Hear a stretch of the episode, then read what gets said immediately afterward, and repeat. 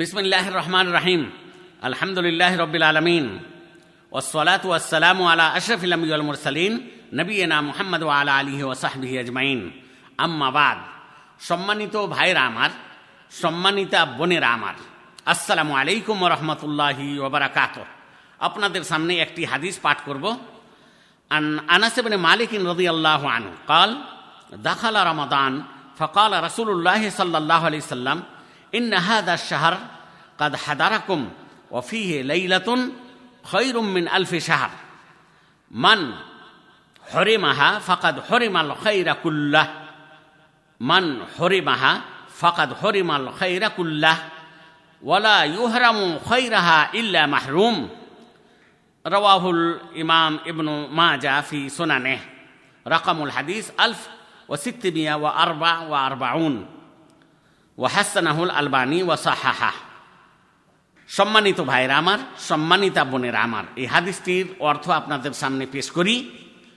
আনাস বিন মালিক রদিয়াল্লাহ আনহ থেকে বর্ণিত তিনি বলেন, একদা রমজান মাসের আগমন ঘটল। তখন আল্লাহর রাসুল সাল্লাহ আলি সাল্লাম বললেন, তোমাদের নিকটে এই মাস সমাগত হয়েছে। তাতে এমন একটি রাত রয়েছে যে এক হাজার মাসের চেয়েও বেশি উত্তম। যে ব্যক্তি এই রাতের কল্যাণ থেকে বঞ্চিত হবে, সে প্রকৃতপক্ষে সকল কল্যাণ থেকে বঞ্চিত হয়ে যাবে। আর একমাত্র সর্বহারা, দুর্ভাগা ব্যক্তি এই রাতের কল্যাণ থেকে বঞ্চিত হবে।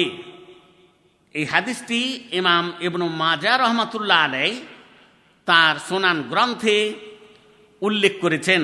হাদিস নম্বর হচ্ছে এক হাজার ছশো চুয়াল্লিশ। শেখ নাসির উদ্দিন আল আলবানী হাদিসটিকে হাসান শাহী বা সঠিক বলেছেন। এই হাদিসের শিক্ষণীয় বিষয়গুলি আপনাদের সামনে অতি সংক্ষেপে তুলে ধরছি। এক নম্বর বিষয় হলো যে রমজান মাস ধৈর্য ধারণের মাস। রোজা পালন, নামাজ, উপাসনা, জিকির, পবিত্র কোরআন তেলাওত এবং জাহান্নামের আগুন থেকে মুক্তি লাভ করার মাস। এই মাসে একটি পবিত্র ও মর্যাদাপূর্ণ রজনী আছে।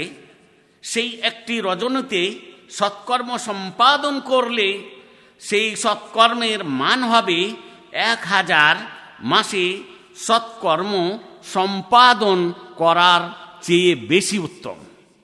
তাই যে ব্যক্তি এই মর্যাদা থেকে দূরে থাকবে, সেই ব্যক্তি প্রকৃতপক্ষে সমস্ত কল্যাণ থেকে বঞ্চিত থাকবে। দুই নম্বর বিষয় হচ্ছে এই যে এই হাদিসটির দ্বারা একটি বিষয় সাব্যস্ত হচ্ছে, আর সে বিষয়টি হলো এই যে, মুসলিম ব্যক্তির উচিত যে, সে যেন এই কল্যাণময় রমজান মাসে বেশি বেশি সৎকর্ম সম্পাদন করার মাধ্যমে মহান আল্লাহর নৈকট্য ও সন্তুষ্টি লাভ করার চেষ্টা করে, যাতে মহান আল্লাহ তাকে পুণ্যদান করেন এবং তার পাপ ক্ষমা করে দেন।